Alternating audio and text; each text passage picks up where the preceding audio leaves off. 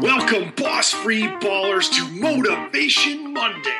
This is how we crush it every Monday. Motivation Monday. We are back in the studio, Tim, with another edition of Motivation Monday. And like What- you say, what?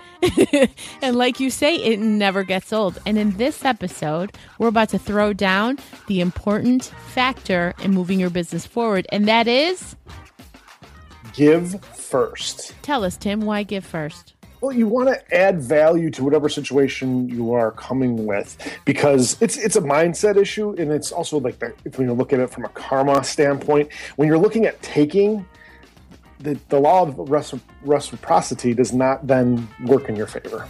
That's it. That's a, it's a, actually a really great example of what you're talking about because when you give first without expecting things to come back to you, so you got to give really in integrity. You have to give again, not expecting like, oh, I'm going to give this so that I can get that. That's not the way it works. You give.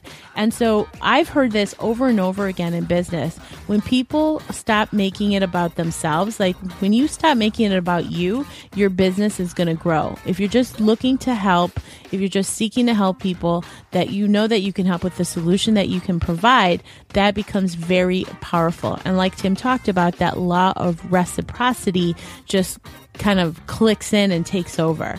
So that's why the power of give first is so valuable. So what can you do in your business to give first, right? I think of actually, Tim, I think of Dr. Christine Kazmar. Oh wow, Is yeah, who I think about. She's awesome. She is awesome. So, d- so Dr. Christine Kazmar is known as the Digestion Doc, and she's an incredible individual. She has a Periscope um, uh, channel, and she's always on Periscope, always Giving, on Blab, giving, giving, giving. I mean, like to such an extent, she's really helped people that have these ailments like Crohn's and colitis and and all these things. And she talks about um, helping people with the crappiest, yes, crappiest conditions.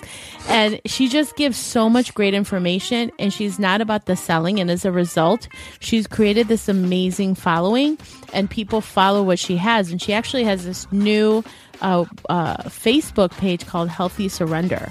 And you can go on there and they're always throwing out content. They're inviting people to blab. They're cross promoting people. She's really created this wonderful culture of giving and just helping each other out. So she's the first one I think about when Well, we have to have her on the show. We I keep her on the show asking her. She's yeah. I'm gonna I'm gonna gotta- arm we wrestle just- her on. We should we we do a Voxer with her and just, just keep sending her messages. We do. I, I think I'm going to harass her endlessly until we get her on because she is a great example of somebody that took her talent. So she has a practice in the Detroit area.